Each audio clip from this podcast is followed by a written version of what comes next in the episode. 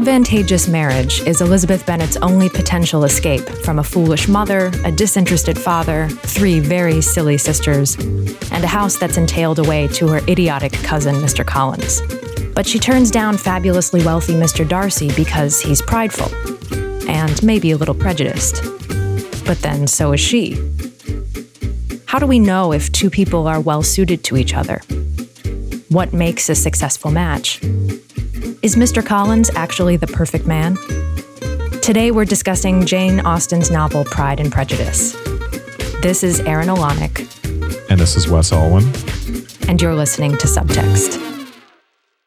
So, Pride and Prejudice, this is something that I hadn't read since high school. And although I have seen the 1995 BBC production of this, well, I saw that quite a long time ago as well, but I rewatched most of it in preparation for this. I guess I should come out officially as being an Austen freak, first of all. Um, and this is my favorite Austen novel. When I was in college, I did the math and I figured out that I had spent something like three weeks of my life watching that miniseries. And I've watched it many times since that calculation. So, and I've read the book several times, but I'm a freak, a, a Pride and Prejudice freak, or just an Austen freak in general. um, I love it. I had, I even went to a Regency ball when I was in college. And for my, this is so embarrassing. I don't know why I'm admitting this, but for my birthday, my mom was friends with this uh, woman who was like a seamstress and she did costumes for like musicals in town and stuff like that. And anyway, she made me like a Regency gown to wear at the Regency ball. It was like really, it's a very simple pattern actually wow. because it's just an empire waisted. I don't know the term for fabricy sewing things, but anyway. The waist is very high, right? Yes. Yeah. It was a simple dress. It was, I guess, easy to make, but really beautiful like fabric. And I, it was so exciting to go to this Regency ball really embarrassing. But Pride and Prejudice, like the BBC adaptation of Pride and Prejudice, is something that I think a lot of people who love the book watch all the time because it really is just like a filming of the novel in certain respects. I've gotten into many arguments with people over the superiority of the 95 version compared to the Keira Knightley 2005 version, which I think is dreadful. So, yeah, I didn't watch that. I didn't have time I'm not a Keira Knightley fan. Oh God, thank you for saying that, or else I would have to kill you. yeah, she smiles. She has those teeth that make it look like she's about to eat you. Yeah. But I heard that just reading reviews of that, it looked like they tried to update that too much and make it cool. Yeah. Which I think is probably a disaster. But I did look at the 1940. Also, not very good.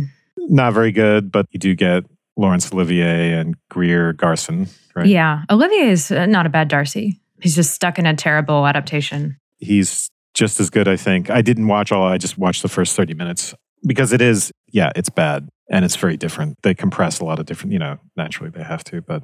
They also set it in a completely different time period because they were on the heels of Gone with the Wind. So they decided to set it in the Victorian era so that they can have hoop skirts and things like that in order to appeal to the Gone with the Wind fans, I guess. Huh. So it just looks very out of place because it looks like they should be in a Dickens, you know, adaptation, but they're saying Austen's words. It's weird. There's an earlier BBC adaptation too, which unfortunately I didn't have time to to really evaluate that, but that looks interesting. Yeah, I haven't seen either of those except just bits and pieces on YouTube. But I think the contrast between the 95 and the 2005 version is actually really revealing and it tells maybe a little bit about what I think is important in Pride and Prejudice and maybe mm-hmm. what other people think is important the 2005 version, you know, people say, well, you know, the cinematography is beautiful and it looks prettier and the love story is more obviously emphasized. But I find it has a very, admittedly, I wasn't able to get through the entire thing. I think I only watched like an hour and 15 minutes of it before I had to turn it off because I was so frustrated and I haven't tried watching it since. But it has like a very Bronte kind of feel to it, I think. It's much more emotional and moody. And Lizzie is very, I don't like Keira Knightley. I think she's very nasal and I don't find her very attractive. Scary. Yes. Scary smile. And but she uh, you know, in the movie, like I remember she didn't She'd make a good werewolf. She she would. She should have been in the um in the mashup, like Pride and Prejudice and Zombies. Right. Or a vampire version too. Yeah. That's the with the teeth. But that yeah. seems like her speed, but that's so mean. Anyway. I remember in the movie that she was very like moody and she was very angry and she kept everything in to herself. And they cut out all of the parts of the book that are in the 95 version where she talks with Charlotte and Jane and she mulls things over by talking through things with people and asking their opinions. And, you know, it's very chatty in the book, of course. And I think that's something that really that's so essential to Lizzie's character. I mean, I think that she's like by far the most important person in the book. I think she's one of the most attractive characters in, in all of literature. And I think that she has a lot of good humor and she makes a lot, you know, she's a milder, sort of more circumspect version of Mr. Bennet. I mean, she likes having fun with people and being a connoisseur of human folly, as he calls her in the 95 version. Well, I was just going to interject something that Jane Austen herself says about Elizabeth. This is in a letter to her sister Cassandra in 1813. I think this is while she's trying to get it published. It's worth saying that she started writing at a very early age and was encouraged in that by her family and would read out drafts to everyone as entertainment. But I think she resisted initially publishing until she thought things were revised enough. And she had some help from her father a little bit, but she took all that very seriously in the end. The whole project of getting published and getting financially rewarded for it although the first novel, her first novel, Sense and Sensibility, she publishes that under just as a lady, so it's a, it's anonymous, but the author is put down as a lady, and then Pride and Prejudice, the author is put down, you know, the author of Sense and Sensibility. so anyway, what she says to her sister Cassandra, who, who they in their letters they actually seem to have a relationship which is not unlike that of Jane and Elizabeth in the novel. But she says, I must confess that I think her, referring to Elizabeth, as delightful creature as ever appeared in print, and how I shall be able to tolerate those who do not like her, at least, I do not know. There are a few typical errors, and a said he or a said she would sometimes make the dialogue more immediately clear. That's very true, by the way. There's a lot of confusing confusion until you get used to it with figuring out who's speaking in the beginning. But then she says, But I do not write for such dull elves as have not a great deal of ingenuity themselves. And she's quoting Sir Walter Scott there, poem of Sir Walter Scott, who's one of the people who did give her a good review early on. I just wanted to interject that. And as I mentioned to you before we started recording, I used the Norton Critical Edition, and I recommend that to listeners. Some of her letters and some really cool criticism, including early criticism, but you were describing the fact that she's one of the most attractive characters in literature and trying to get at the contrast between those two different adaptations. I think that the 2005 Lizzie is a Lizzie that the filmmakers thought the world wanted or, or something. And the 95, she's as wonderful as she really is in the book. Well, it sounds like they tried to empower her by making her sulky or something when the character is already empowered. It's just a, so it's a corrupt concept, which is not uncommon these days, but kind of corrupt idea of what female empowerment looks like. Right. Because it's also a corrupt idea of what male empowerment looks like. And then there's the attempt to imitate that. And that's what it sounds, but that's my purely speculating about something I haven't seen, but. No, I, I, think you're absolutely right. And I, I think, you know, how she gets the upper hand, you might say, is is through her words and through her conversation and through her i mean a lot of what she says is very sarcastic which is why she was very appealing to me because she's kind of like a borscht belt comedian in the in regency england uh, in a way she pokes fun at people while allowing them to think whatever they want about what she said. So, you know, she could say something sarcastic and have Mr. Collins take her literally, and then she can have the private enjoyment of knowing that she's just put him down and he doesn't he doesn't even know. Right. But not in a mean-spirited way, just kind of an amusing way, happy way. Well, it's interesting because that in a way is one of the questions of the novel which we can get to. How mean-spirited is it? And it's funny because so as Jane Austen became she died in what? 18 17. 17. So that's when okay. She's 41. Yeah and it's could have been of Huntington's disease or something like that, some sort of degenerative disease. And as her fame gradually increased, I don't think it really, like Austen Mania really started until the 1880s or something like that. And then she really became a thing. But she had some gradual increasing notoriety, and her nieces and, or one of her nephews and a niece or two, like one of her nephews, I think, wrote a biography of her, and I think a niece as well, actually. But anyway, they curated an image of Jane Austen as being a very moral, upstanding person. And to that end, her sister Cassandra burned most of her letters. And I think the idea that biographers seem to have is that Jane Austen could be quite acerbic in her comments on other people in those letters and Cassandra didn't want that getting out. And also, I think there's quite a bit of similarity between Austen and Elizabeth in this use of wit and teasing. And so obviously she was very good at it. And, and that's why Elizabeth can be so good at it. And that's one of the real attractions of the novel is it reminds you of Shakespeare characters in that way. And it's not something, in my experience, that you see a lot of wit delivered at that, especially anymore, but wit delivered at that high level.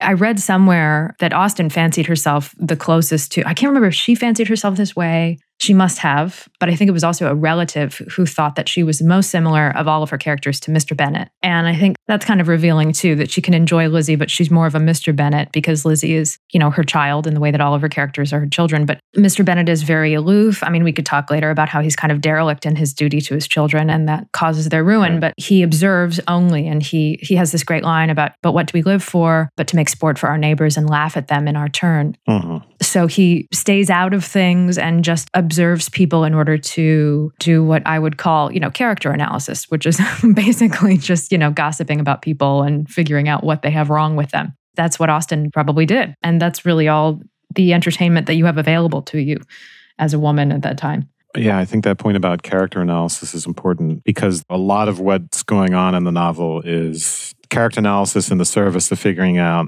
who's going to be a good mate or not, for one thing. So, for navigating the social world and solving this marriage problem that they're confronted with. And then it's part of the, what the wit in the novel, it's part of the purpose that it serves, is to put people to the test. Although it reflects, you can talk about her, her prejudice as things go on, but part of the theme of the novel is to talk about the ways pride and prejudice and those are two interrelated things, I think, in both Darcy and, and Elizabeth that have different manifestations. But they are traits that don't just define character, but they compromise the ability for character analysis, which is so crucial. They compromise the ability to fully evaluate other people. So, yeah, you'd mentioned the father. And so you have an absurd mother, Mrs. Bennet, and you wonder how Jane and Elizabeth could be the product of someone like her. Although the younger daughters, Lydia and Kitty, you can see it more, right? But then you have this you have this father with, who's very has this wry, sarcastic sense of humor, and that's the way he's learned to tolerate his wife he comes across as a genuinely good guy. Later on, we'll find out Elizabeth will reflect on his failings, the ways in which that represents his retreat from the world, and he's let his daughters run wild, the younger ones, and in some sense, failed them as a father. That's the portrait we get in the very beginning, you know, introducing the family. Yeah, I love this. The last paragraph of chapter one gives us our first sort of inclination. Almost everything in the in the novel, in terms of our understanding of characters, really comes from dialogue and having the dialogue itself through being attentive to it. It reveals character. But every once in a while, you get these little tidbits. So Austen writes Mr. Bennet was so odd a mixture of quick parts, sarcastic humor, reserve, and caprice that the experience of three and twenty years had been insufficient to make his wife understand his character. Her mind was less difficult to develop, she was a woman of mean understanding, little information, and uncertain temper.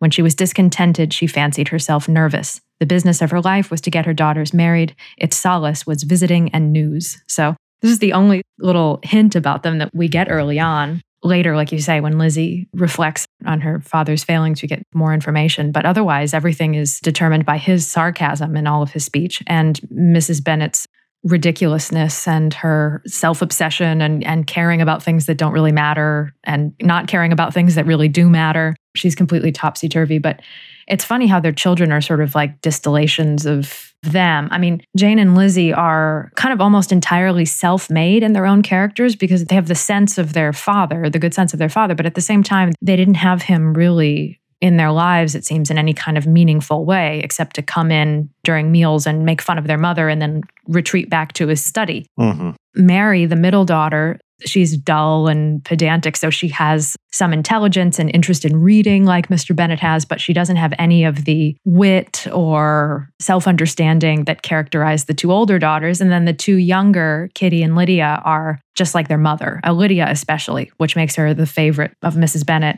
She's just as stupid as her mother and silly and This is highlighted more kind of in the 95 version than it is in the in the novel, but Mrs. bennet is really just a grown-up version of Lydia and she gets just as silly about officers and men in their regimentals as Lydia does. So you can almost imagine, I mean I, I had a theory when I was younger, which isn't really borne out by anything in the book, that maybe Mr. Bennet started out as like a Wickham type character who was forced into marriage with Lydia, and that the the the whole the whole pattern uh, repeated itself later on. Well, there is reference to the fact that when he was younger, he was too easily taken in by looks and charms, basically. So he failed this test of he failed the test of character evaluation, which is so important in the novel, and ended up with someone essentially a very poor character you know, I mean, we could talk a lot about this, but there's also too much character analysis that can be done. Like Charlotte argues against this. Mm-hmm. She advises Jane when Jane has attracted the admiration of Mr. Bingley. She has that famous piece of advice where she says she should display more affection even than she feels if she is to secure him. And Lizzie says, no, that's not right. She has to understand more about his character and her own feelings for him before she expresses too much affection or she might lead him on. This is chapter six. You know, Elizabeth thinks that Jane's reservedness with respect to Bingley is a good thing. And Charlotte says Jane had better show her affection or she'll risk losing it. Elizabeth says something like, um, She says, Your plan is a good one, where nothing is in question but the desire of being well married. That's it. And then Charlotte will go on to say that, you know, happiness in marriage is not something you can figure out beforehand. It's not something you can plan on. And so Charlotte's advocating this more pragmatic approach. And this is one of the central questions of the novel is to what extent do practicalities like money and status go into choice of a mate? And to what extent does love go into the choice of a mate? And I think character analysis in a way is relevant to both of those, but it seems more obviously and immediately relevant to determining who you can love or who you can get along with, which is I guess, a more practical way of thinking about it. I guess there are different levels to this thinking about who you could be a friend with, thinking about who you can get along with. The word amiable comes up a lot, especially from Mr. Collins, as we'll see later on. And then there's the question of passionate love, but then there's the, just the question of survival. And by survival, I mean not having to work, being able to live without having to work as, as landed gentry.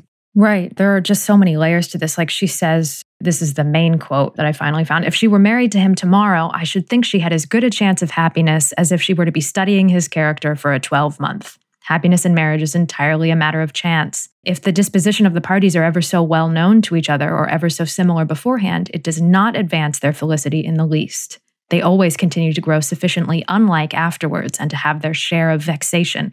And it is better to know as little as possible of the defects of the person with whom you are to pass your life. The layers of this are amazing because Lizzie, of course, wants Jane to be careful and Jane, I guess, from the dialogue, we can suppose has a very serene countenance, they always say. Bingley is flirting with her and she's sitting there and she's kind of nodding and indulging him. And she secretly, you know, her heart is all aflutter, but she doesn't really give too much indication that she's nuts for him. So Charlotte says, Well, you have to act like you're crazy for him and basically, you know, flatter his character a little bit so that you can encourage him. Lizzie thinks this is a very bad idea, that you have to really test out someone's character beforehand in order to understand whether or not he's worthy of your attention. Well, it turns out Charlotte is right because Darcy is able to convince Bingley later on that Jane never really had as much affection for him as he had for her. So Charlotte's right on that score.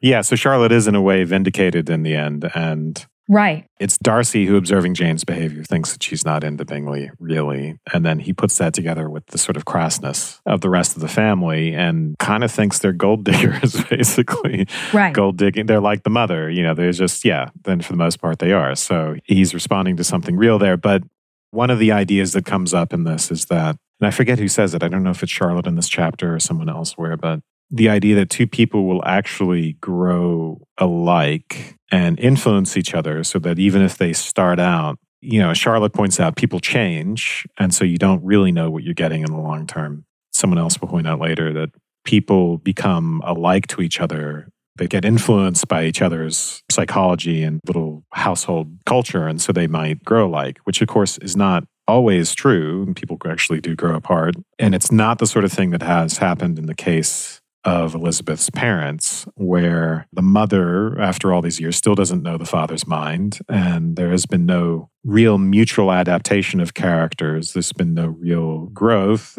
except to the extent that the father knows how to tolerate the situation by retreating to his library and teasing the mother. And the mother, you know, they just sort of put up with each other.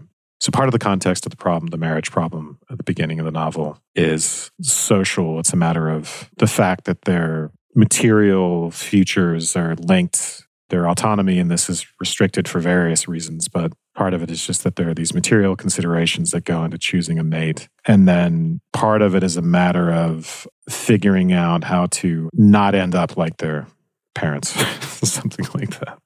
Right. The problem, it seems, that Lizzie has especially is that she's too smart for her own good. Or maybe she's too smart and too emotional and too this and too that. Because Lizzie even says to Charlotte when they're having this conversation about Jane, how she should latch on to somebody and show more affection than she feels and all this stuff. Lizzie says to Charlotte, You know, you would never act this way yourself, which is one of many pronouncements that Lizzie makes, which is entirely wrong later on in the, in the text, because Lizzie fancies herself very knowledgeable about other people and she knows people's characters, so she knows how they're going to act. And she's usually very wrong. So Charlotte, of course, later makes this marriage to Mr. Collins, which Charlotte justifies by saying, you know, she's not romantic. She only wants a comfortable home. She just wants to be secure. And Mr. Collins, therefore, is a prudential match for her. Except that it's not just that he's a dud an okay guy with enough money. He's an amazing character study. He's really, I think, one of the great character studies in literature. But yeah, he's this pompous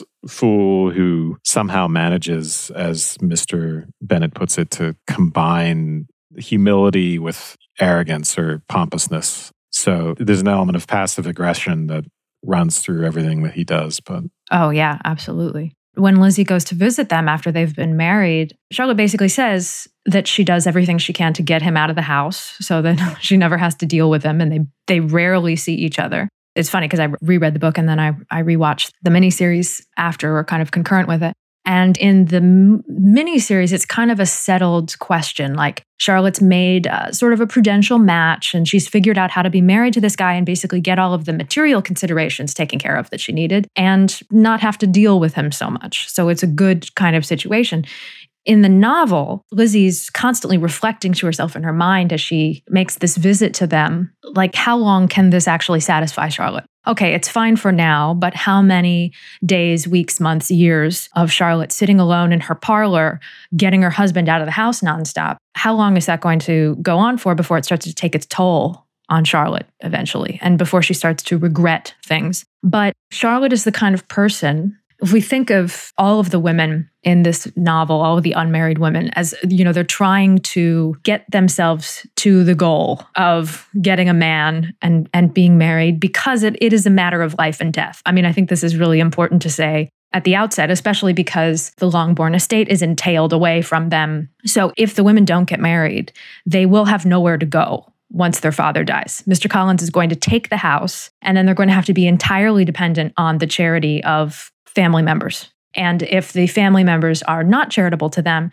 they will be destitute. They will be on the street. I mean, it's very, very serious. So I guess Charlotte, being more practical, you might say, or just caring about being comfortable, making sure she has somewhere to go and a house to live in and all of that stuff, says, okay, I'm willing to put all this other stuff aside and marry Mr. Collins because he's a sure bet. And that's it. Lizzie and to a certain extent Jane are actually hobbled by their desire for love or their intelligence, which causes Lizzie especially to find certain people insufferable. So she can't just shut down and do what Charlotte does. She's incapable of that, constitutionally incapable of it. And so it allows her to to be as complex as she is and to see how other people have gone astray in their various marital choices but it also really prevents her from being able to satisfy those material considerations which she very as much as anyone else desperately needs to have satisfied if she's going to literally live past her father's death I think it's just important to know the stakes because people think that this is like a silly novel about a lot of men who I've I've talked to about this make me really angry because they're like, "Oh, yeah, you know, it's just about women who want to get married and it's all silliness and they all look at each other and giggle and it's like it doesn't matter." It's like this really really does matter because it's really a matter of life and death here. I mean, this is about survival for these women. Yeah. So the very first famous first sentence it's a truth universally acknowledged that a single man in possession of a good fortune must be in want of a wife. And of course, the irony is the suggestion is that it's the women in search of a man with a good fortune. And there's an element of that. But yeah, as you just pointed out, the stakes are very high in this case, in which they cannot receive an inheritance. I think the stakes are high anyway, and that externalizes some of the psychology of it because it does feel like it's more than something optional, right? finding a someone to spend your life with it's it does feel like a it's an urgent thing so it's not trivial in its effects but a lot of the lead up to it or a lot of the way it's navigated involves all of this ridiculousness and all these trivialities we don't see the effects of this necessarily in this book, but it's important for those of our listeners who have read Sense and Sensibility. And, you know, I hope in a future episode we'll tackle that novel too. But in Sense and Sensibility, the catalyst of the beginning of the novel is what happened in Austen's own life, which is her father died. They were kicked out of their house and they had to move in with a brother who treated them very terribly. And in the book, the brother doesn't want them to live with him. And so they're entirely dependent on the kindness of these other relations. And they go from this grand house, the Dashwoods, this grand manor, into living in a cottage on someone else's estate and really not having enough money to keep their house going. And they were lucky that they even had the cottage. So, in Sense and Sensibility, the stakes automatically seem much higher because it begins with this death, which has rocked their entire world. In Pride and Prejudice, the threat of that, which contemporary readers of Austen's would understand is kind of lurking in the background at all times, is not readily apparent maybe to modern day readers. So, there's that element of the intrusion necessarily of those material concerns. And there's also time. You don't have forever as Charlotte points out, you don't have necessarily have the time to fully evaluate people's characters. And even if you did, people change with time. But then there's just the question of how accurate your character analysis can be during the courtship period. Early on, Bingley is a foil for Darcy, and Bingley is very easygoing, and Darcy is aloof and proud. And so there's the question of what you're looking for. Are you really looking for that obvious amiability. There's a conversation at some point where Darcy and Bingley are talking about character.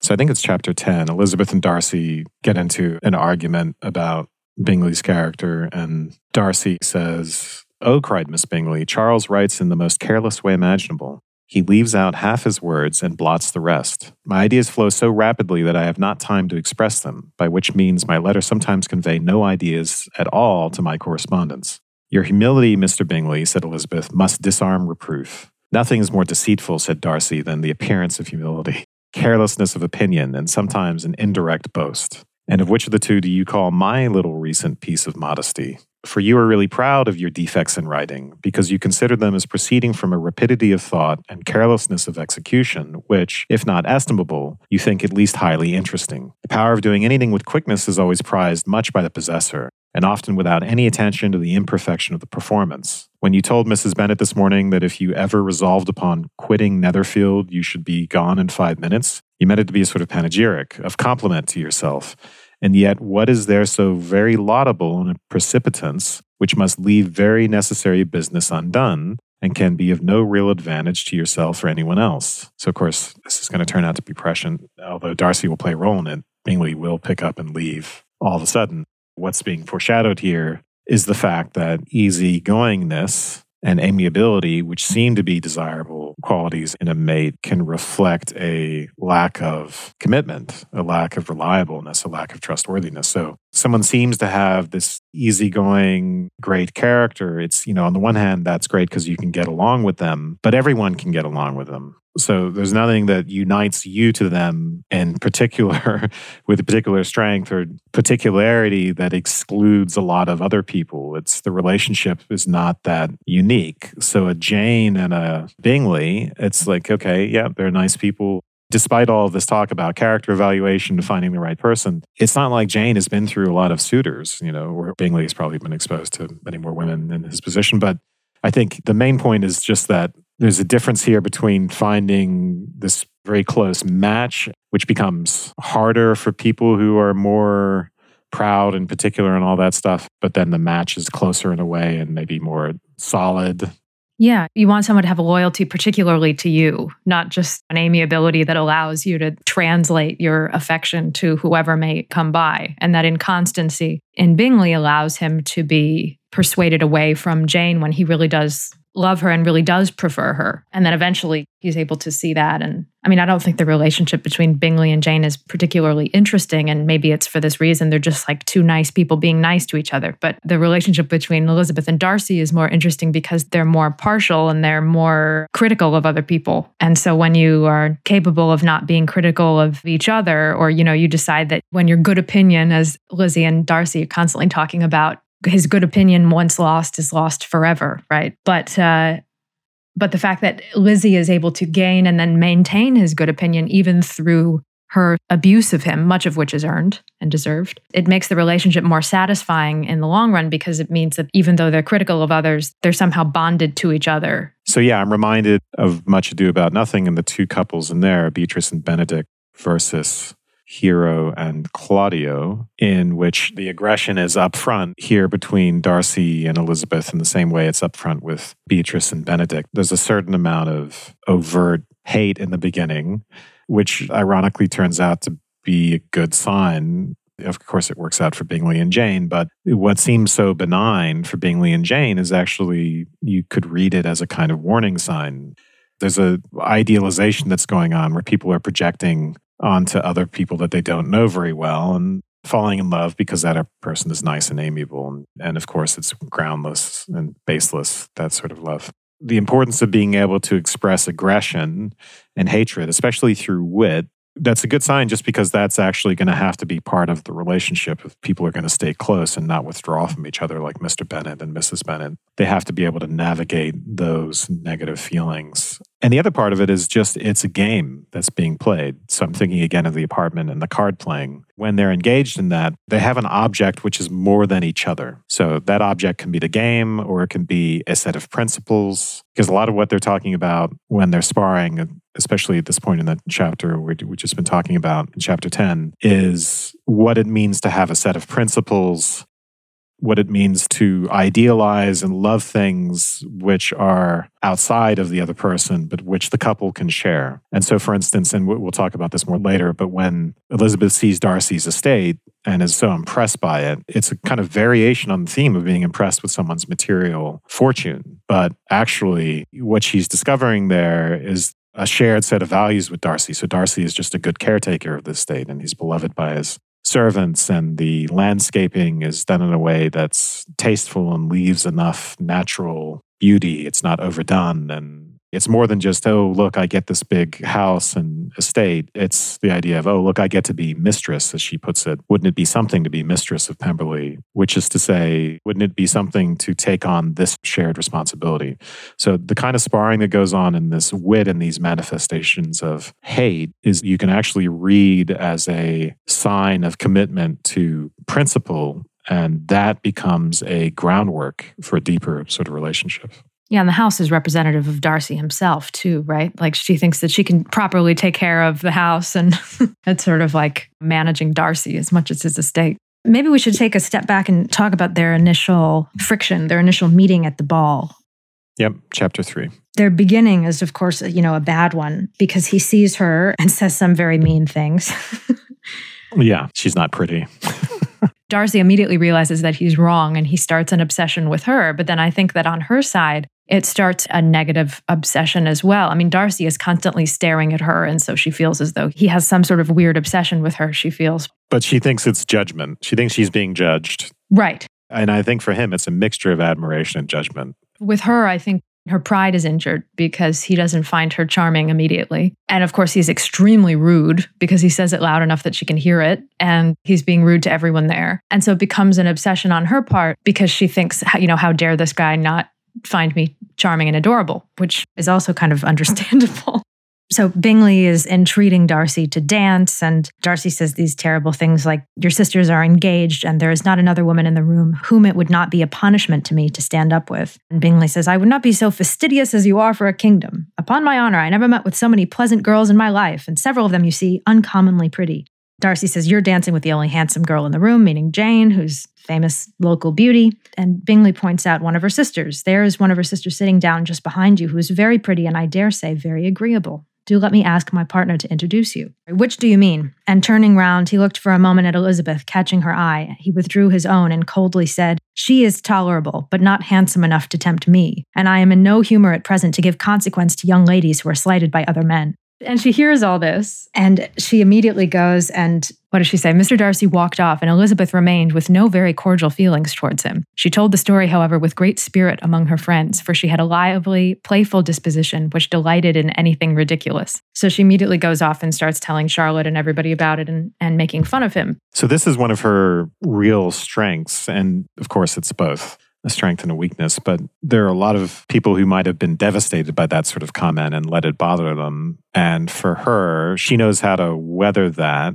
That's on the one hand. But on the other hand, it prevents her from taking anything seriously. And it's kind of akin to what her father does with her mother. This is her relationship to people. This is the way she deals with them when they're unpleasant, is just to think of them as ridiculous objects of her wit, you know, so objects of her ridicule. I think you're right there, but I think I disagree a little bit. I think she is affected by it. I think it really, really bothers her, and she's able to deflect it or she's able to use it as an object of fun with other people, partly as a way to call attention to it. It does bother her, but it's kind of kept under wraps for a good bit of the novel. And it comes out in their sparring. And there's, so there's lots of wonderful sparring between her and Darcy, which is part of what's so fun about the novel. I don't know how to describe this, I think, because it hits so close to home for me, because I do this too. But something bad happens to you, and you want to let other people know how bad it was, mm-hmm. but you also don't want to show that your pride has been hurt by it. So you go and you make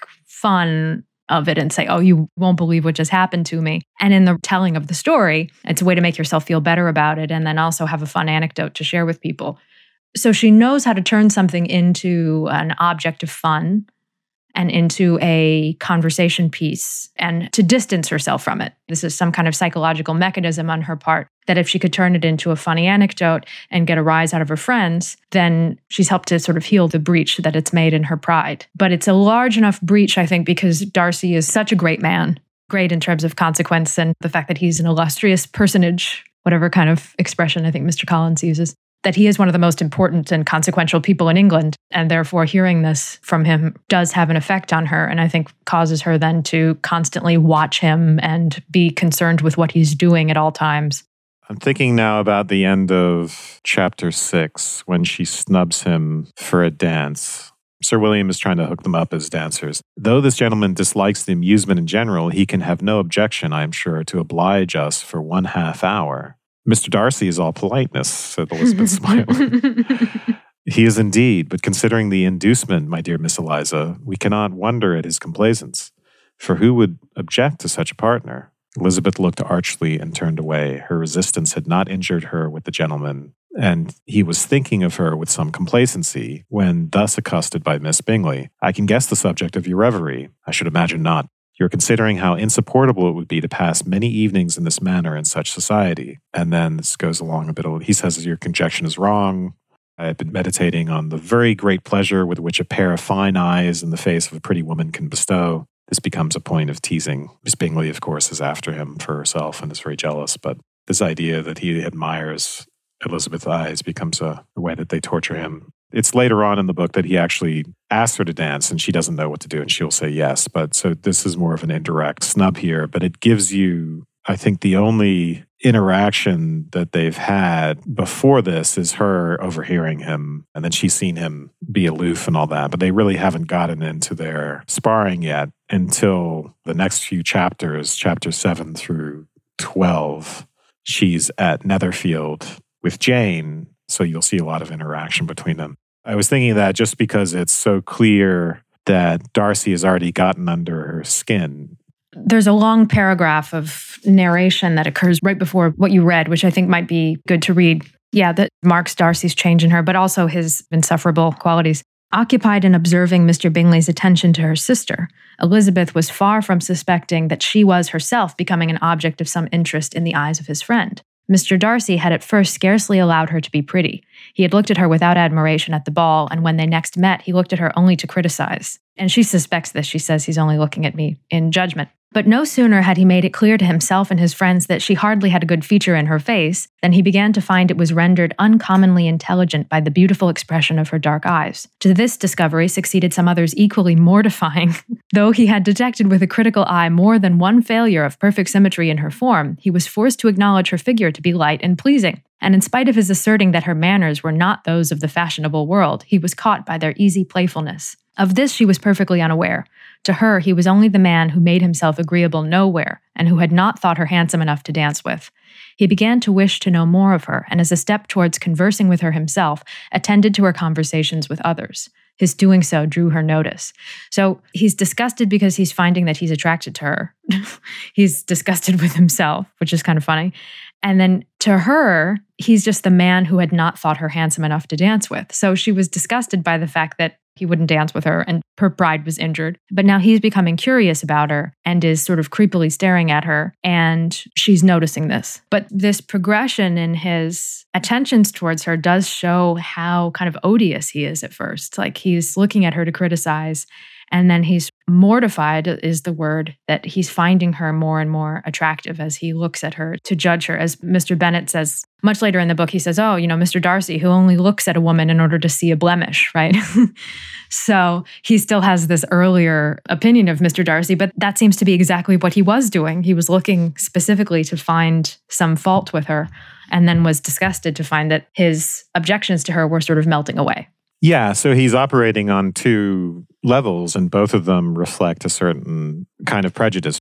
We should talk a little bit about how pride and prejudice work and the way they work in the two characters, because they're both proud and prejudicial about different things, I think. And so Darcy's pride has something to do with his status. So that creates a kind of interpretative lens through which he's looking at the world, but also potential mates. And it means it creates prejudices around her relative status and the relative status of her family. And then the other aspect here is just his infatuation, which actually now you're reminding me that it starts early, actually, you know, it's the judgment aspect, but there's also the infatuation, which is also a matter of prejudice in the sense of prejudgment, in the sense of drawing conclusions based on very thin evidence about someone's character. So, what he knows is that he likes her eyes and that he likes her playfulness, which is interestingly enough a way of liking her reaction to his status based prejudice, right? So, he's inducing something in her, which in turn,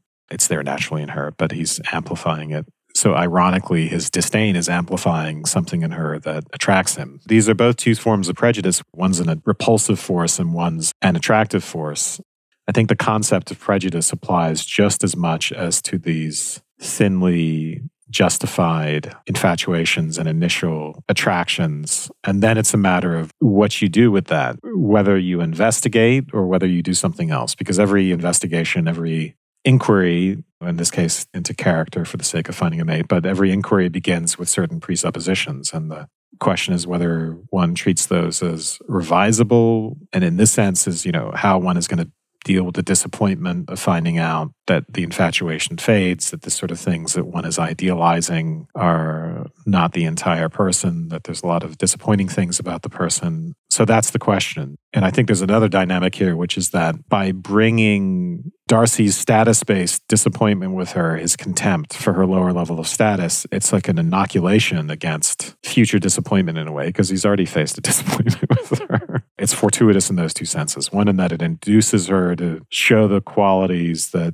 he would actually admire her feistiness. she's not going to be willing to take his bullshit. And just the fact that it prevents him from idealizing her in a way that, despite his infatuation, from idealizing her so totally that it cuts off inquiry. It cuts off his ability to actually get to know her. When Lizzie turns him down at the dance, which is, you know, it can't be overstated, I guess, how really rude that is of her.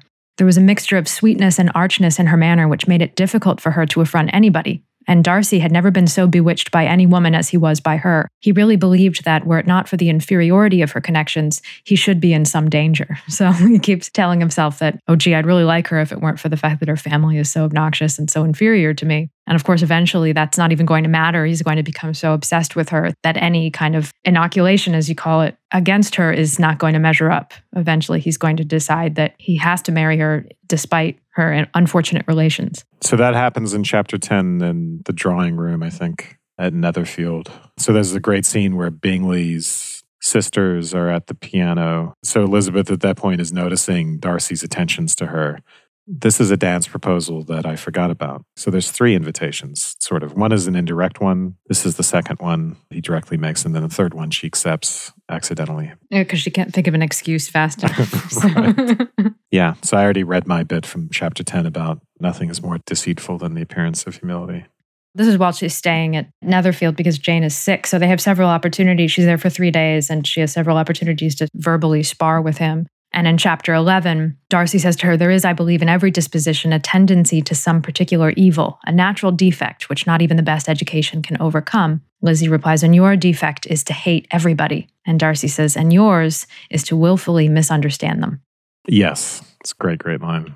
So, and I wonder if at the truth of that. Like you said earlier, he kind of hates everyone until they prove him wrong or until they give him a reason not to hate them. So he starts out with this prejudicial view of everyone. And Lizzie's kind of doing the same thing. Her defect is to willfully misunderstand people because she wants to view people in a way that appeals to her or in a way that makes her understand something about them, which, like, in a way, by being slighted by Darcy, by deciding early on that Darcy is odious that then gives her a way to not have her pride wounded too much by saying, well, he's a terrible person.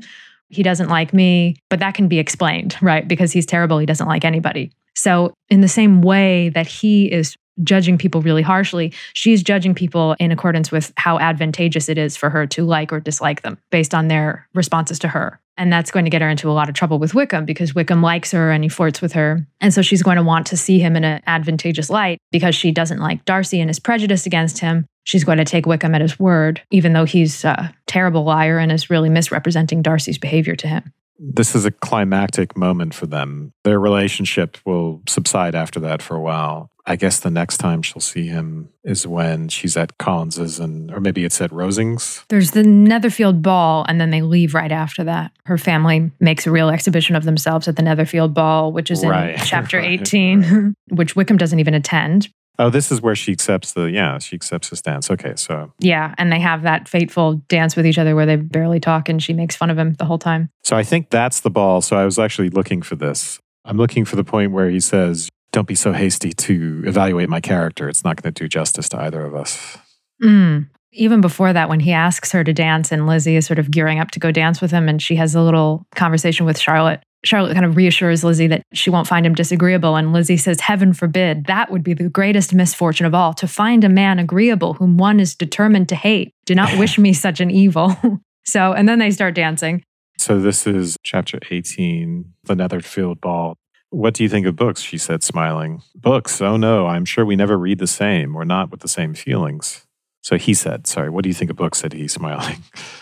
yeah, I'm sure we never read the same or not with the same feelings. I'm sorry you think so, says Darcy. But if that be the case, there can at least be no want of subject. We may compare our different opinions. No, I cannot talk of books in a ballroom. My head is always full of something else. The present always occupies you in such scenes, does it?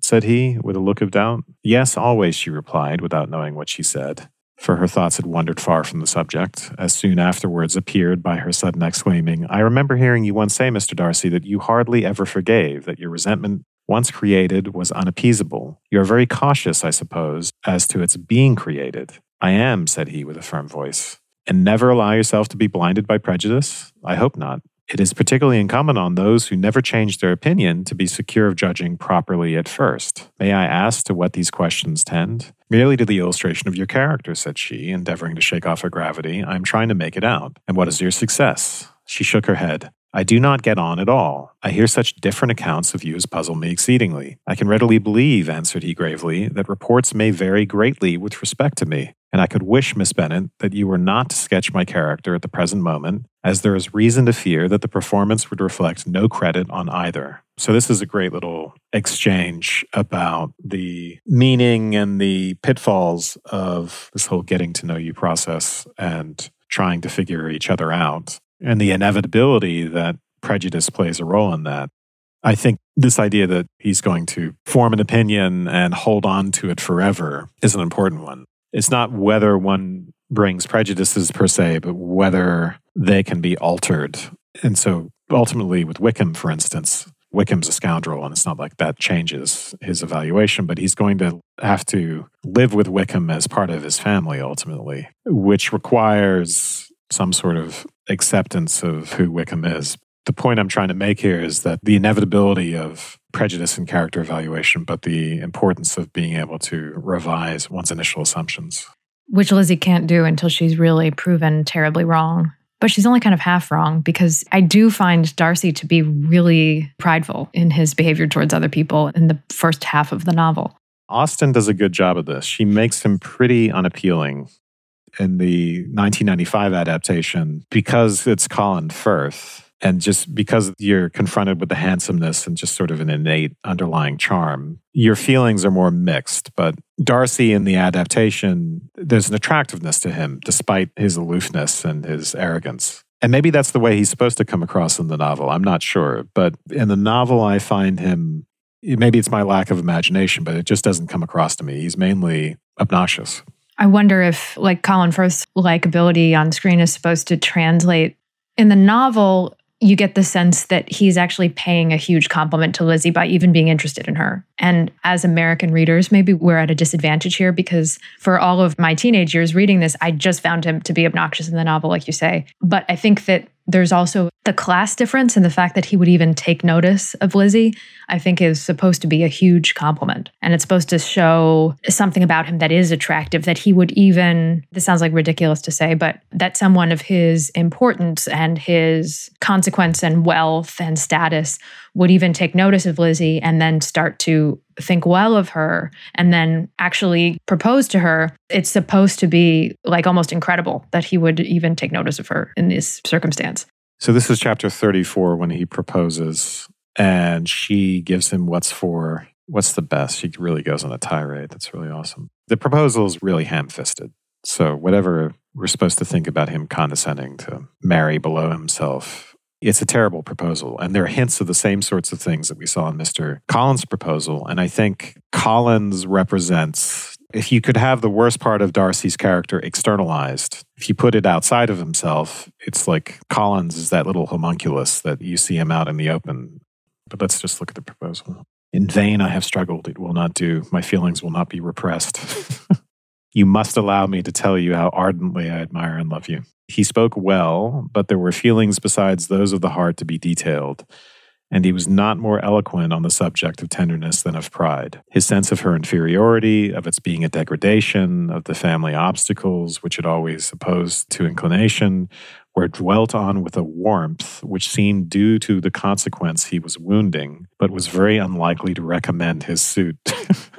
In spite of her deeply rooted dislike, she could not be insensible to the compliment of such a man's affection. I guess that's the, just the point I wanted to make since you brought up the proposal. I guess it, it, doesn't come across as bad as, as I remembered it in what I just read, but I thought of it as a very, uh, very ill conceived the way he approached it. And it's something she upbraids him for in particular. I might as well inquire, replied she, why, with so evident a desire of offending and insulting me, you chose to tell me that you liked me against your will, against your reason, and even against your character. Was not this some excuse for incivility if I was uncivil? Because he kind of he accuses her of rejecting him in an uncivil way, and um, the narrator says he spoke of apprehension and anxiety, but his countenance expressed real security. The narrator downplays this, and maybe because we don't get his actual words, which the 95 adaptation imagines what he's actually saying. In her response to him, I think in the adaptation, he says something like, you know, in doing this, I'm going against the wishes of my family, my situation in life, and I may add my own better judgment or something like that. So that when she responds, she says, You chose to tell me that you liked me against your will, against your reason, and even against your character. So he says, in the actual adaptation, it gives words to what the narrator describes as being his general sentiments. And what's so maybe reprehensible about this is we have to kind of read between the lines that basically he's trying to say that he loves her and that he wants to marry her, but he's couching everything he says in this like, I have to tell you this because no matter what I do, I still like you, even though your family is terrible and you're beneath me, and like all of this stuff, which you just if you're trying to propose to someone, you don't say this, you don't say this stuff to them. And then, despite his abusing her to her face, he then is like, okay, well, she's going to accept me. Like, the narrator says, you know, he spoke of apprehension and anxiety, but his countenance expressed real security. So even though he's saying all this terrible stuff to her, he's still prideful enough to assume that she's going to accept him. She says, in such cases as this, it is, I believe, the established mode to express a sense of obligation for the sentiments avowed. However unequally they may be returned. It is natural that obligation should be felt, and if I could feel gratitude, I would now thank you. But I cannot. I have never desired your good opinion, and you have certainly bestowed it most unwillingly. I am sorry to have occasioned pain to anyone. It has been most unconsciously done, however, and I hope will be of short duration. The feelings which you tell me have long prevented the acknowledgement of your regard can have little difficulty in overcoming it after this explanation. Response time, I think, is actually rather measured and well judged. Like she lets him know how insulting he's been to her. And she says, Well, if you've had all of these objections to me and to my character and to the character of my family and to me being so beneath you, then you'll be able to get over this well. you know, basically, right. like he's given her so many objections to her in his mode of declaring himself that she's been really insulted. Then he accuses her of being uncivil in her reply, but I think she's being rather civil under the circumstances. I mean, he's really insulted her in the way that he's proposed to her, and he only feels she's uncivil because he hasn't gotten a yes. And he's actually been accused, rightfully, of expressing himself in, in a most uncomplimentary way. Yeah, I think it's informative to compare his proposal to Collins' proposal because I'm thinking here about the general versus the particular, right? So the general includes things that aren't really particular to a person's character. So, just what class they belong to or what their circumstances are. And for him, it's a matter of general considerations being against, but her particular qualities being in favor of. And in Collins's proposal, interestingly enough, it's all about these general considerations. So one of the things he's doing is he, in making the proposal, he'll talk about the wishes of his patroness, who he's obsessed with. Lady Catherine de Bourgh. He's giving an account of what she says, and she said to him, A clergyman like you must marry. Choose properly, choose a gentlewoman for my sake.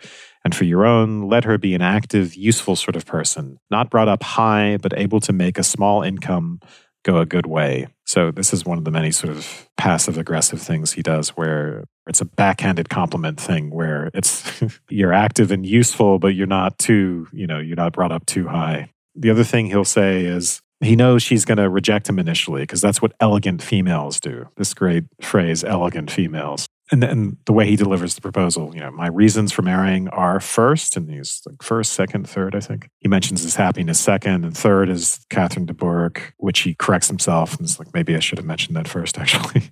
it's all generalities until he gets he gets to a certain point where he says, My particular choice. I think he just says that he resolved to choose from among Mr. Bennet's daughters because he feels an obligation. Right. because of the entailment. So he never gets beyond these general considerations. And so I'm thinking here of different forms of prejudice and some of it have to having to do with these generalities with both Collins and Darcy. One form of prejudice has to do with these general considerations, these class considerations. But as I've mentioned, the approach to someone's particular character is also arguably a matter of prejudice or initial first impressions. I mean, it just shows that both men, they have no idea what romance means. They have no idea what, what a good proposal means. So, yeah, I hadn't even gotten that far, but yeah, go ahead. yeah, no. this is just not how you get a woman to say yes to you by listing the practical considerations of why you are or are not happy about proposing to them. They don't even get down on one knee. Like on a basic level, they're both just very inadequate at expressing themselves properly. And Darcy expects a kind of in the same way that that you're you're describing that Collins and Darcy are sort of parallel. Darcy and Lizzie are also equals here because he's saying, you know, you're not the equal of me, but I'm proposing to you anyway. And then she's saying, your manners are not the equal of mine, but I'm turning you down because you're not the equal of me, because you don't know how to behave. And that has nothing to do with class difference. That has to do with you not understanding how to behave in a social situation. So she takes the meritocracy route there and saying, you know, actually, the way that you propose to me shows that you are beneath me, regardless of what your social status may be which I think is really important because he then understands that it has, I mean, he, he has to learn the lesson maybe over the course of the novel that it doesn't matter what his station in life is. I mean, this is like kind of the argument that people have about good manners or whatever. Like the whole point of good manners, we could say, is some people who are of a higher, like social class or whatever, they use their manners to show how superior they are to other people. When really the whole point of good manners is to make other people comfortable. So you never want to alienate someone with your manners. You want to have good manners. Like the definition of good manners means to make others comfortable, to be kind and solicitous to other people, regardless of their social status. I think that's the distinction that Darcy learns here is that his social standing doesn't mean that he has a right to treat people badly. It means that he has the obligation to treat people well, regardless of where they come from or who they are mm-hmm. because he has the means to treat them well. And so, therefore, his obligation to be kind is greater than someone who doesn't have the means to be as kind in terms of material considerations or simply moving a lot in society. So, that means that you have to be kind to different types of people. He has more advantages and therefore he has a higher obligation to be kind to people. And this is something that Lizzie understands about virtue that Darcy thinks he understands, but actually does not understand about virtue and manners. And this is something she teaches him and this will move us, because since we're running out of time, but it'll move us towards their reconciliation and what they both learned. And she is going to have an epiphany as well about her own shortcomings. But we'll find out that Darcy, you know, actually does have some of those good qualities. He's just better at having them at home than he is on the road. He doesn't right. do well on the road, it turns out. he has the same problem as like the Boston Red Sox, for instance. exactly. Those road games are not his thing. So when Elizabeth ends up with her aunt and uncle visiting Pemberley, Elizabeth has resisted this because so this is Darcy's estate and she doesn't want to run into him at this point. But it seems like he's not going to be there before even that happens. He writes her that letter and she does a lot of reflecting in chapter 36. She's ashamed of herself. She thought she was a discerning judge of character, but she sees that she's blind and prejudiced. She was now struck with the impropriety of such communications to a stranger and wondered it had escaped her before. She saw the indelicacy of putting himself forward as he had done and the inconsistency of his professions with his conduct. This is important because she's talking about Wickham here. Because yeah, she's talking about Wickham, but this isn't what I so part of what she's reflecting on here. So Wickham has been revealed by Darcy to be the scoundrel that he is, and and then Darcy doesn't really defend the fact that he's broken Bingley and Jane up, except to say, look, I didn't think Jane was that into him, and your family sucks. So yeah, regardless of status, they're ridiculous people. It's important because she does she does reflect on Wickham and her very poor judgment in that case, just because he seemed easygoing as well, you know, and being willing to side with Wickham against Darcy. And of course, what I was just reading, she's reflecting back on, yeah, why would someone be so forthcoming about this story about what Darcy, the terrible things that Darcy did to him? It was very actually manipulative and strange of Wickham to do that.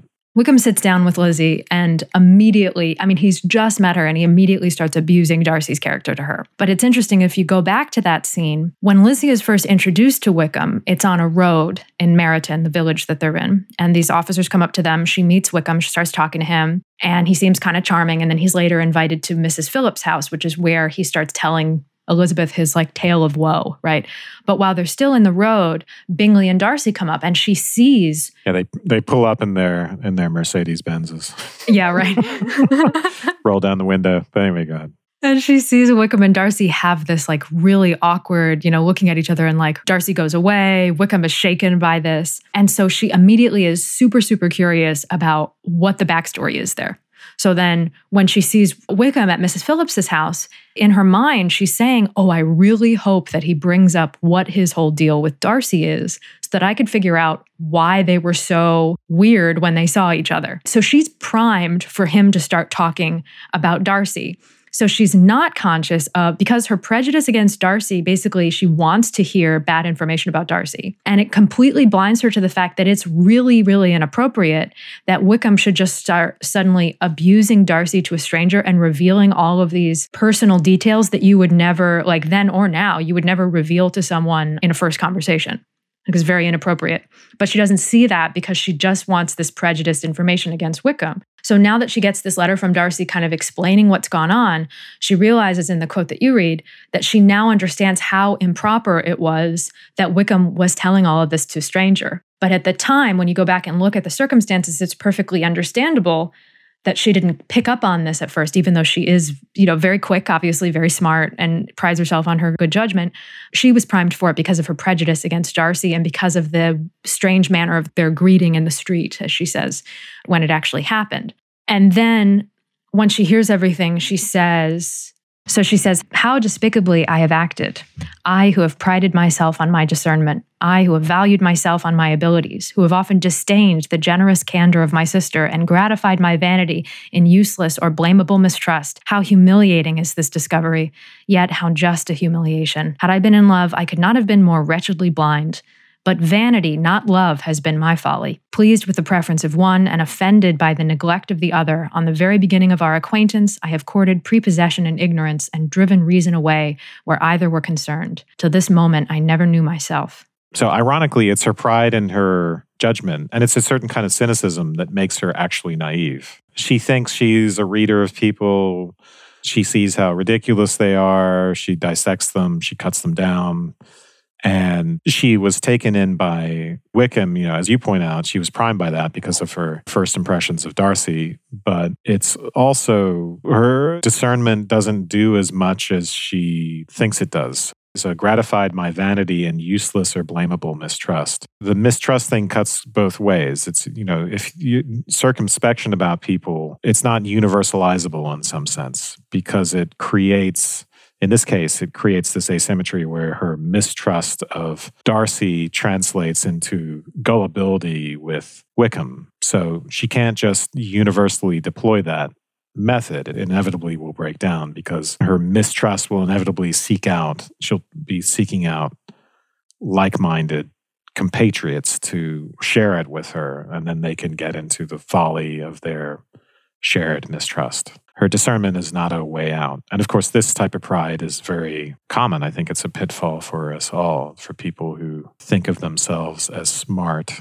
It drives a lot of political discourse, for instance.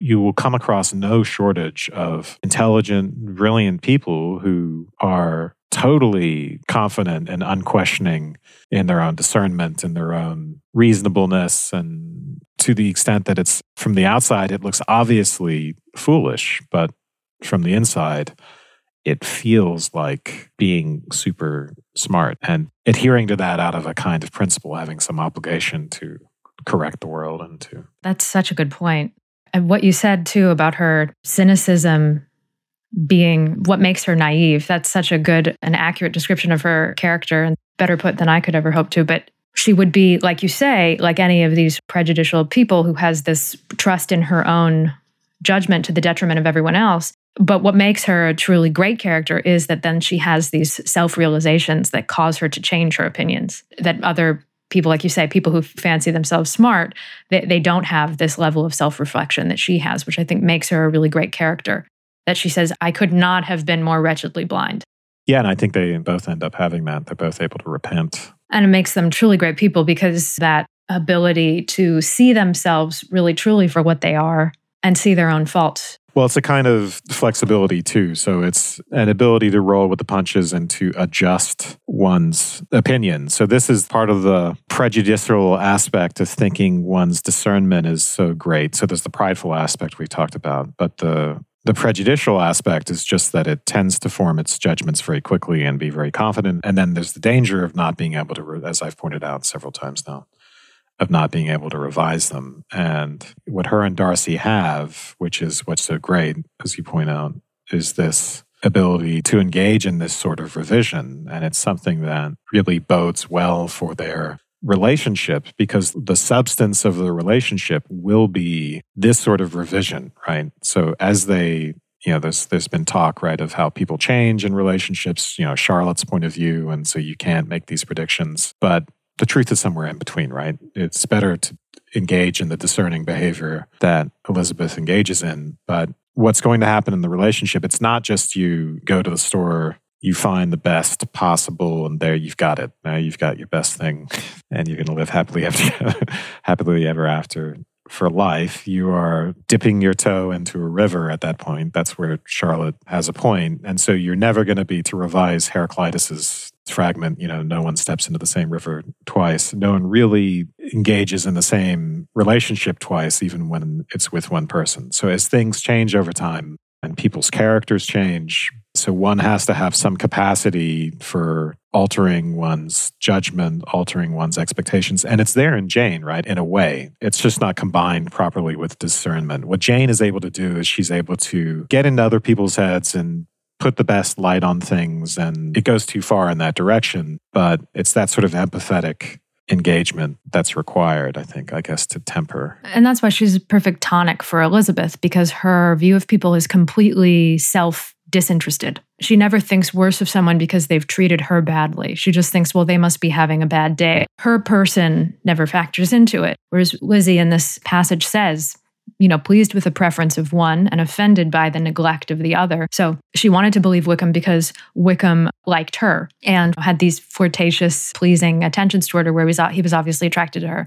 And she was offended by the fact that Darcy neglected her and didn't see her for her worth. And it's funny because at the end of the novel, when she's told Jane that she's engaged to Mr. Darcy, Jane says, You know, I liked him because he liked you.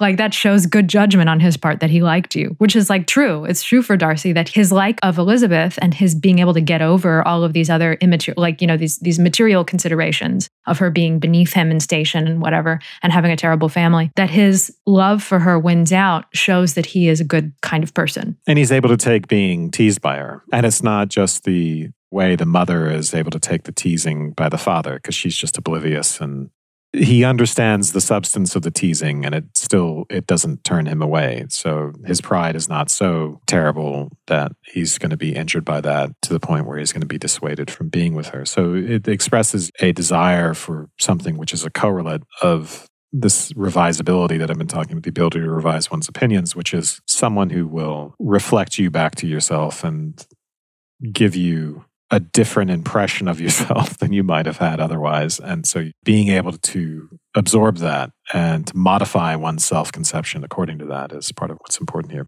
Way back in chapter 11, when she's at Netherfield staying there and they're testing each other out, she says, I dearly love a laugh, which is such a Beatrice line. But then when Darcy says something cheeky to them and Miss Bingley and Lizzie are taking a turn about the room, which is a great form of coronavirus exercise that I recommend. Anyway, so Miss Bingley says, Oh, shocking. I never heard anything so abominable. How shall we punish him for such a speech? Because Darcy has said, Oh, well, the reason why you guys are walking around the room is so that I could admire your figures or something like that, which is exactly why Miss Bingley is walking around the room. And so Miss Bingley says to Elizabeth, Oh, how shall we punish him for such a speech? Yeah. In this sort of, you know, good natured way. And Elizabeth says, Nothing so easy if you have but the inclination. We can all plague and punish one another, tease him, laugh at him. Intimate as you are, you must know how it is to be done. And Miss Bingley says, But upon my honor, I do not. I do assure you that my intimacy has not yet taught me that. Tease, calmness of temper, and presence of mind? No, no, I feel he may defy us there. And as to laughter, we will not expose ourselves, if you please, by attempting to laugh without a subject. Mr. Darcy may hug himself. And Elizabeth says, Mr. Darcy is not to be laughed at. That is an uncommon advantage. And that's why she's unsuitable as a mate for him. Yeah. Right, right. Because she thinks of him so highly that he's untouchable by her teasing. But Elizabeth thinks of no one very highly, including herself. And that's why she can laugh at everyone. So, again, this improper form of idealization that doesn't form a good basis for relationship. Yeah. It's why Miss Bingley will, you know, you feel kind of sorry for her at the end of the novel because she's so desperate for Darcy to love her and take some notice of her and everything that she tries in order to jealously attract his attention and get him to dislike Elizabeth backfires on her. Everything she does is the wrong thing. She really should be taking him less seriously instead of taking him so seriously that she just makes herself obnoxious to him. Well, let's fast forward to Pemberley, shall we? Shall we visit Pemberley? Yes. So, chapter 43 is where she goes to visit Pemberley. The most awkward moment in literature is when she's assured that he's not going to be there. And then he shows up and she's caught after having turned down his proposal. She's caught checking out his house while he's not there. Yes. it's so mortifying. So, there's a lot of great passages in that just because it's a chapter in which she is getting to know Darcy through a much different means. She's not exposed directly to him as a person. And it gives you an idea that there are different ways of collecting evidence, right? It seemed the superior way just, to seem to be to be around him and observe what an asshole he was to people. Now she's on his home turf and she's going to get an entirely different set of evidence about who he is. You know, some of it is just that some of it's in the house, some of it's the servant, and the servant saying how wonderful he is as master and how generous and, you know, never has an unkind word. But some of it, strangely enough, is just the house itself. So just want to read a few things here. When they first see the house, where the wood ceased, the eye was instantly caught by Pemberley House, situated on the opposite side of a valley into which the road with some abruptness wound. It was a large, handsome stone building standing well on rising ground and backed by a ridge of high woody hills, and in front a stream of some natural importance was swelled into greater, but without any artificial appearance. Its banks were neither formal nor falsely adorned. Elizabeth was delighted. She had never seen a place for which nature had done more, or where natural beauty had been so little counteracted by an awkward taste. They were all of them warm in their admiration, and at that moment she felt that to be the mistress of Pemberley might be something. Then a little later, the rooms were lofty and handsome, and their furniture suitable to the fortune of its proprietor. But Elizabeth saw, with admiration of his taste, that it was neither gaudy nor uselessly fine, with less of splendor and more real elegance than the furniture of Rosings. What I find so interesting and in a way touching about all of this is just, you know, and then at some point she sees his portrait and she hears about him as a little boy and drawings that he's done in his childhood with crayons.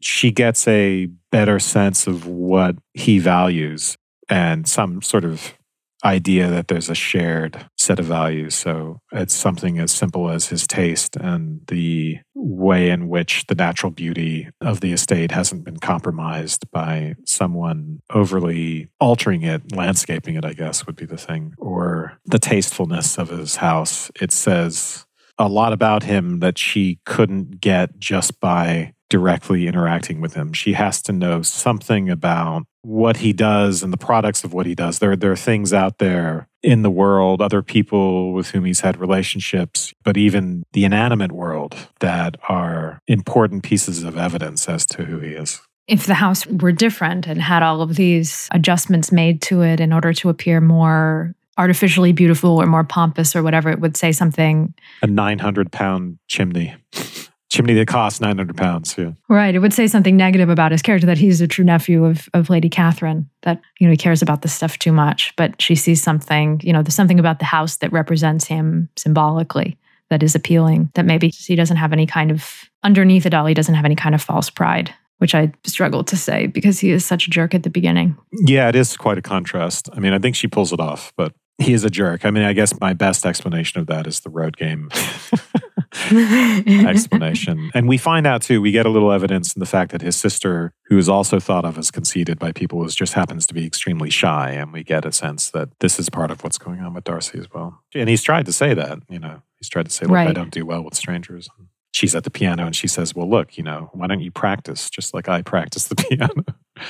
Yeah. And then he says, yeah. Neither of us play to strangers. That's not entirely true because I think she's also just offended by the fact that he would make a comparison between them, between the two of them at that point. But I like when she talks to Mrs. Reynolds and Well, what he means though is that she doesn't pull her punches for the sake of polite society. Though she does to a certain extent both of them don't play to strangers in a different in a different sort of way. But yeah, she does more more than he does. The teasing too is a way of pulling your punches in a I mean it's it's a way of saying something true without hurting someone. So she's somewhat irreverent and he's reverent to the point of disdainful. Right, but he appreciates what in her is is irreverent, which means that he's capable of taking the steps toward being a fuller human being. yes, um, exactly. Yeah, because his appreciation of her speaks more of his positive qualities than anything else in the book. The fact that he likes her because he understands what in her is good and what he lacks. So in the end, he's very humble and repentant, and she's amazed at how changed he is. And and he's nice to the Gardiners, which is easy to do because they're her best relations. Yeah, and actually, I think this is based on Jane Austen's own aunt and uncle, right? She had a wonderful aunt and uncle who played a similar role in her life. So these are very, yeah, these are unlike her parents. These are more ideal adult figures for her who she's gone on this tour with. Yeah, so maybe that's a good place to unfortunately, you know, we can only we can't get to everything in this 61 chapter novel, but it's uh I think we gave a good sense of the arc of the relationship between Darcy and Elizabeth and some some commentary on the pride and prejudice theme. So yeah, I will just say in closing that it's um it's such an enjoyable, gratifying novel to read. You know, it puts a smile on your face very frequently and it's a really gratifying experience. Really makes me want to become a member of the landed gentry. yes, I also want to become a member of the landed gentry. I guess I can only hope to find some proud person with a lot of land and money. That's the only way. You have to you have to do that too. You have to find a woman who's yes who has a lot of land and money and then be really mean to her until she marries you. Exactly. All right. Well, uh, this was fun. Thank you. Thank you. And thank you to everyone who listened to this episode. I just wanted to say that if you're listening to this on the feed for the Partially Examined Life, you're not yet subscribed. You should subscribe to us directly by searching for us on the podcast app of your choice. And if you like us, a rating or review would help a lot. You can also find us at subtextpodcast.com, where you can subscribe to our email newsletter. To get ad-free episodes and a variety of bonus content, please subscribe at patreon.com slash subtext. Bonus content will include our after show, which we're calling Postscript, which consists of an extra 15 minutes of discussion following the regular episode. Sometimes we'll continue talking about the topic for that week. Sometimes we'll discuss what else we've been reading, writing, and thinking about. When the time comes, we'll be responding to listener emails. And sometimes we'll talk a little bit about ourselves. Subscribing will also get you the occasional full bonus show and several prequel episodes that I did with various guests. Send your feedback and episode requests to letters at subtextpodcast.com. You'll also find us on Facebook at Subtext Podcast and on Twitter at Enjoy Subtext. And once again, thank you for listening.